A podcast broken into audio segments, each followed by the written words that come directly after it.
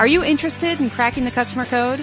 You've got customers, and we will help you work with them to deliver a great experience to grow your business. I'm Jeannie Walters. And I'm Adam Toporek. Join us as we learn from those business leaders who get it. And a few who don't. And together we'll crack the customer code. Welcome to episode seven of Crack the Customer Code. I'm Jeannie Walters. And I'm Adam Toporek. What is on today's show, Jeannie? Today we've got a bunch of great stuff to talk about. We're going to be mentioning how communicating internally can actually affect how you externally communicate with customers. Does that make any sense? No, but you're going to explain it to us. I will. We also awesome. have an incredible guest, don't we? Stan the Man Phelps. Stan Phelps, yeah, we have him. And I'm excited. He is one of the best presenters I know. He mm-hmm. is like speaking everywhere, and we have him here today. Yeah, I believe he's uh, He's going to be with us after traveling the world, speaking to all sorts of groups about uh, goldfish. So we'll talk yes. to him about that. He definitely likes the goldfish. And what's cool is we're going to see if we can hoodwink him into staying for our hero, a customer hero, customer zero segment, because we're going to be talking about the the audience experience. Because I think uh, it's a uh. really neat metaphor. You know, when you're an audience member for a presentation, there's a lot of lessons to be learned about customer experience through that lens. I totally agree. And it should be looked at as a customer experience. Unfortunately, most presenters don't look at it that way. Stan the, does, though, very much. So that's going to be great. That is going to be awesome. So, Adam, I've heard through the grapevine that you have a really spectacular e newsletter but I have one question for you. What's that? Why will I not delete it? It's called the customer conversation and it's got just great tips on customer experience. And we actually do a, it's a little bit off, you know, a little bit different from most customer experience newsletters. We actually do a Monday motivation, which is sometimes personal motivation, sometimes business motivation. That's really popular. We're actually over 100 motivations now. And what's really cool is you get free resources right when you sign up. You get an ebook focused on customer experience concepts. You get a workbook for organizational obstacles and you even get a cool little 101 quotes that you can use to like manage and inspire your teams. Do you want to know where to get it? I do want to know where to get it. Go to customerebook.com. That is customerebook.com and you can get the customer conversation and get those free resources ASAP. Cool. So you are going to explain to me and everyone else because I don't know what you're saying about communicating internally. Yeah. And how it affects external. Well, I think it's interesting because whenever you talk about customers and customer service and customer experience, it's such an outside looking lens that a lot of people forget that it starts on the inside in a lot of different ways. And what made me think of this was working with a client who actually called me because their their training was really lacking something and they couldn't figure out what it was. So their training department had all these great webinars and webcasts and in-house lunch and learns and all those things that were about customer service and how to really deliver on the customer experience. And the irony is they had a great mission statement. They had a lot of things really, really figured out. And the top, the CEO down, really believed in a positive customer experience. So they couldn't figure it out. So I met with them a couple times, and what I realized was the communication internally was not connected at all with what they were trying to do. Because the communication, like so much corporate communication out there, was very us and them. And so it was coming from down from on high saying, you should do this. And this is what the process is. and all those awesome things that we love. And di- directives yes, instead of shared goals. Exactly. Very, very much a directive point of view. So we came up with, okay, what can we do about this? And there were lots of different people involved and lots of different departments. And that's hard too, because you've got people with different communication styles. They have different missions. They have different internal goals. So what we did was come up with three really quick ways to help people understand how they're communicating. So those three ways, we started with using the word together. That sounds awesome. I like I like when you can just use like one word. So tell me tell us how that worked. Well, it's funny because a lot of the communication when we looked back was very us versus them. So asking them to look for ways they could use the word together changed the whole tone of the communication, which was pretty cool. That's awesome. And another one we recommended was looking for ways to personalize and humanize inside the organization. Because think about the memos that get tacked up in like lunchrooms that yeah. say like to all staff. Um, any one of us looks at that and they go, and we go, oh, that's not really to me. That's to the messy guy. I'm not the messy guy. And so it's really important, especially with intranets and emails and all these ways that we have communicating now, to write as if you're talking to that one individual person and thank them and use words like, we really appreciate what you do every day and insert their name and all of those things because otherwise it does come across as that horrible staff memo pinned up right. about lunch. That's great. So, did you find it easy to do that across different channels?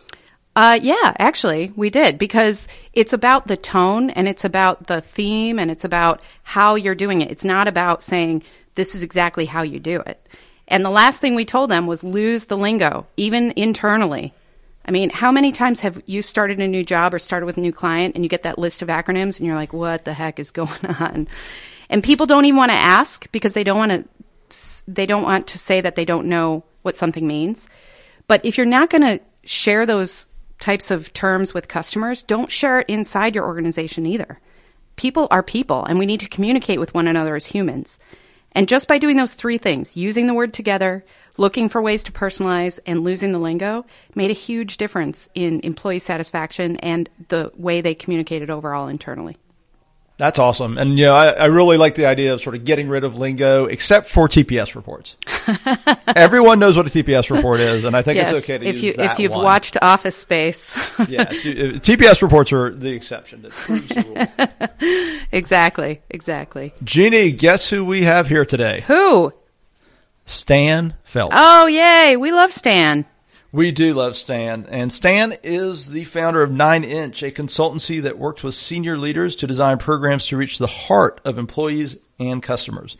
He is a contributor to Forbes, and you should make sure to never miss one of his Forbes columns because I never do. I never do either. You can't. they're too good. And he's also the author of three books on customer experience and employee engagement entitled, entitled Purple Goldfish, Green Goldfish, and Golden Goldfish. And you know what else he does? What? He speaks a lot. He speaks globally, man. He is everywhere. He is, and he's a fantastic speaker. Time he is. So, Stan, welcome. Thank you for having me. Thank you, Adam, and thank you, Jeannie. Absolutely, we're happy you're here. Same here. We are happy you're here. Now, here's the thing: you and I have been buddies for a while now. I just got to know what's with the goldfish. You got to talk to me about the goldfish. Great, great question. So I'm, I've been always intrigued by goldfish. No, the goldfish, the goldfish is a, a reference to something that's small, and it's truly inspired by a hotel chain in the U.S. called Kimpton, and Kimpton absolutely gets the customer experience and the idea of doing the little extras. So if you stay at a Kimpton property, always Starbucks for free in the lobby.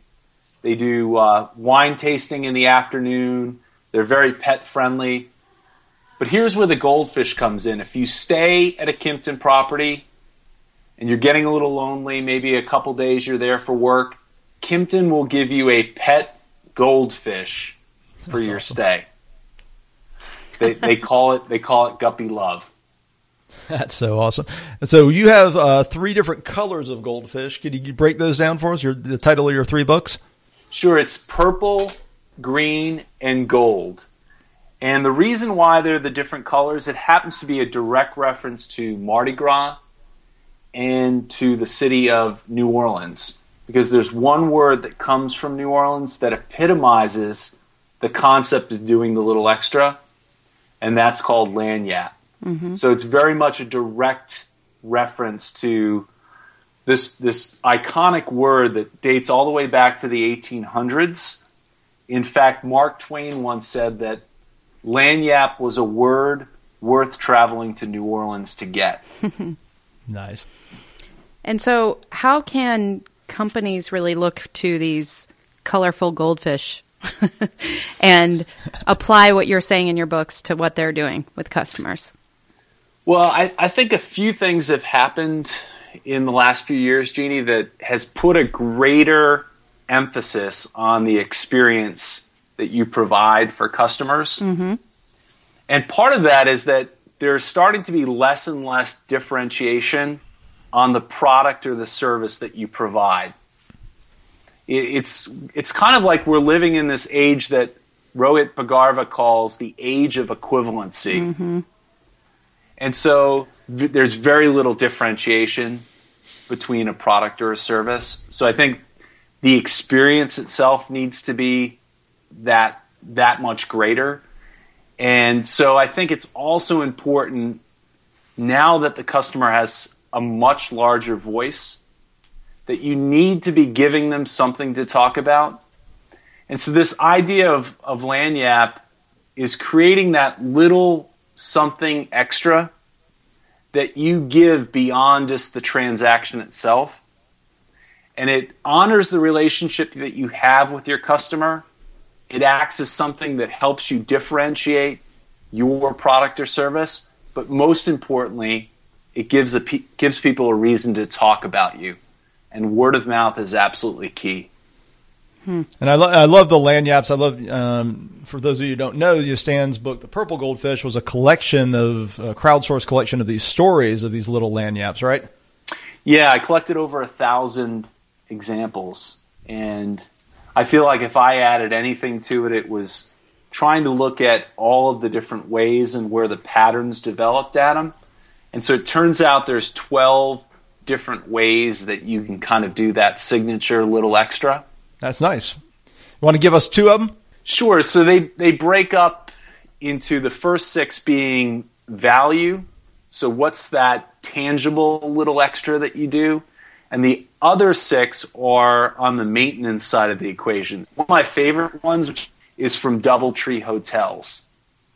And so when you check in at a Doubletree Hotel, and they've been doing this since the, the 1980s, Right when you check in, you get a warm chocolate chip cookie. Mm. And it creates that just wonderful first impression. And it becomes a reason that Doubletree is different than any other hotel. And since the 1980s, they've given away over 300 million chocolate chip cookies. Holy cow. Wow. And so that that's in the category of what I call a throw-in, something that gets added and, and can make that wonderful first impression. Then you have on the the maintenance side of the equation, it's maybe a little extra service that you provide. It typically doesn't cost anything extra. And one of my favorite examples from there is, is this idea of added service, and it comes from Safelite. And, and Safelite, by the way, has one of the most marvelous corporate slogans service so great, it's memorable. And if you have a crack in your windshield, they'll actually send someone to your home or office to repair that crack. But this is what I really like. It takes 10 minutes once they drill into the crack and put the epoxy in there. Mm-hmm. And typically, what the technician will do is go back, he or she will go back to their van, get glass cleaner, they'll get a vacuum, and while that epoxy hardens, they'll actually do all of the windows on your car as well as vacuum your interior. That's so memorable. you walk, yeah, you walk out and you're totally not expecting it, and that's kind of the this idea of doing that little extra.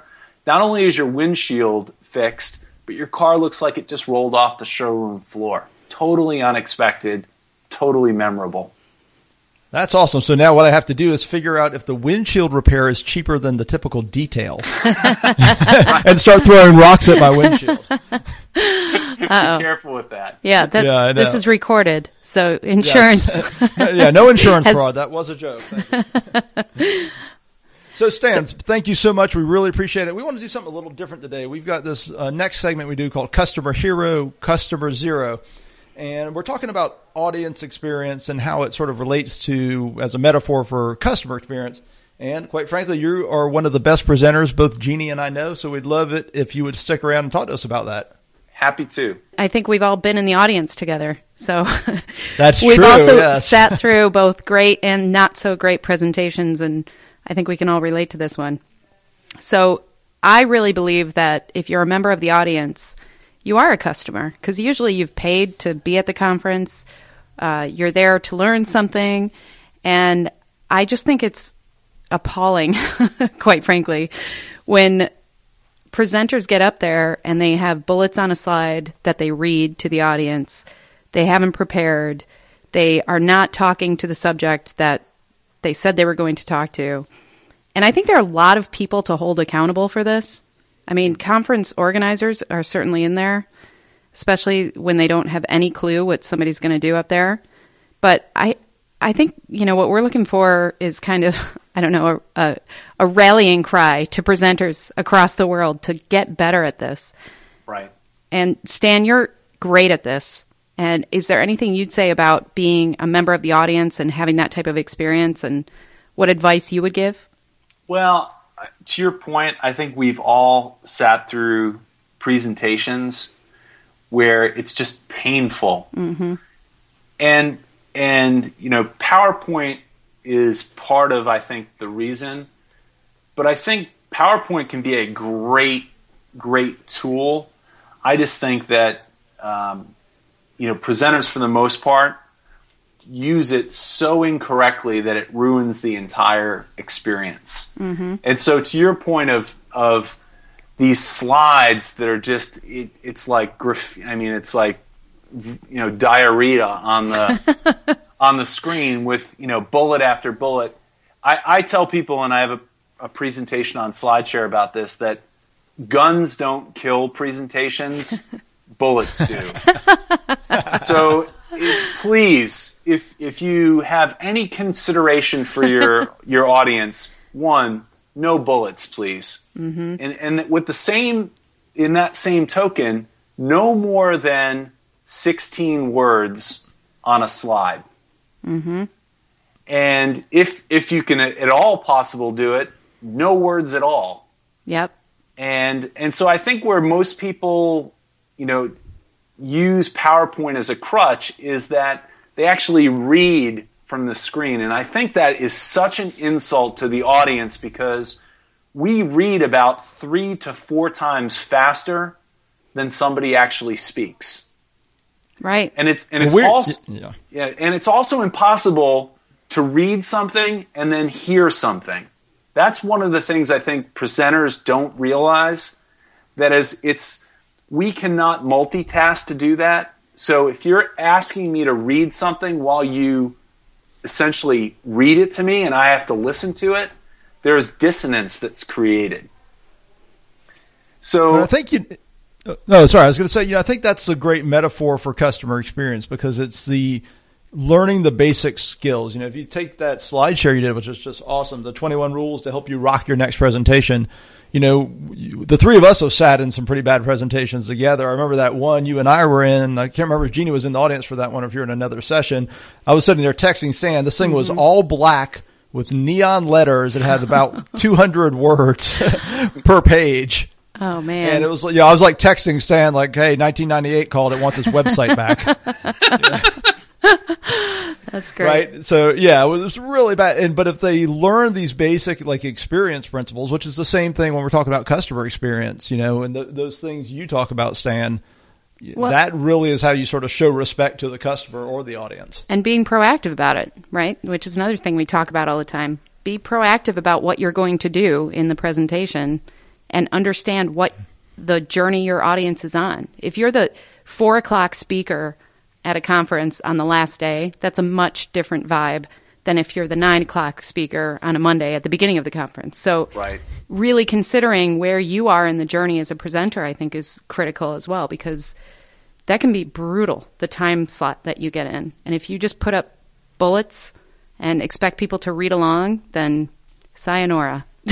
it's it, it is pain. You know, and I'll just say this: it is a it is simply a craft, and I think that anyone who's who seriously is going to spend the time to want to communicate a message and make it relevant to the folks that are in the audience needs to spend time at the craft in order to present it in a way that's going to be the most effective to to spreading that message. And to your point, I've, I've created this PowerPoint that has, it actually has more than 21 rules, but it, they're just basic things that you need to take into account when you're presenting or when you're creating a, a, a PowerPoint or keynote deck. Mm-hmm. Great stuff in that slideshow. That's awesome. Yeah, and so definitely check out that slide slideshare. It is very cool. And so thank you so much, Stan. We really loved having you, and thanks for sticking around for our second segment here. Thanks, Stan. Thank you. Thank you guys for having me. You know what I hate? I hate when I go to a website and I get 404 page not found. Yeah, 404. We all know what that is, which I think says a lot because it, we shouldn't know what 404 means, but we all do. And some places are getting really creative and offering fun little moments and turning a negative into a positive. And those are the types of micro interactions that we talk about a lot in our newsletter, the CXI Club. And if you sign up for the CXI Club, which is Customer Experience Investigation, then you get our little cheat sheet about how to make your 404 pages better so they don't cost you customers. It's such a simple thing. It's one of those things we all have to deal with. Why not deal with it in a better way? And if you sign up at uh, 360connext.com, which is 360 C O N N E X T.com, you'll also find there we, we have a Pinterest board of micro interactions and tons of examples so you can learn from others. Thank you so much for listening to Crack the Customer Code. We have more episodes online. Please subscribe so that you never miss an episode. For the show notes, please go to crackthecustomercode.com. We'll have all the links that we've spoken about in this episode. And if you like the podcast, and only if you like the podcast, please leave us a review on iTunes. Until next time, take care of yourself and take care of your customers.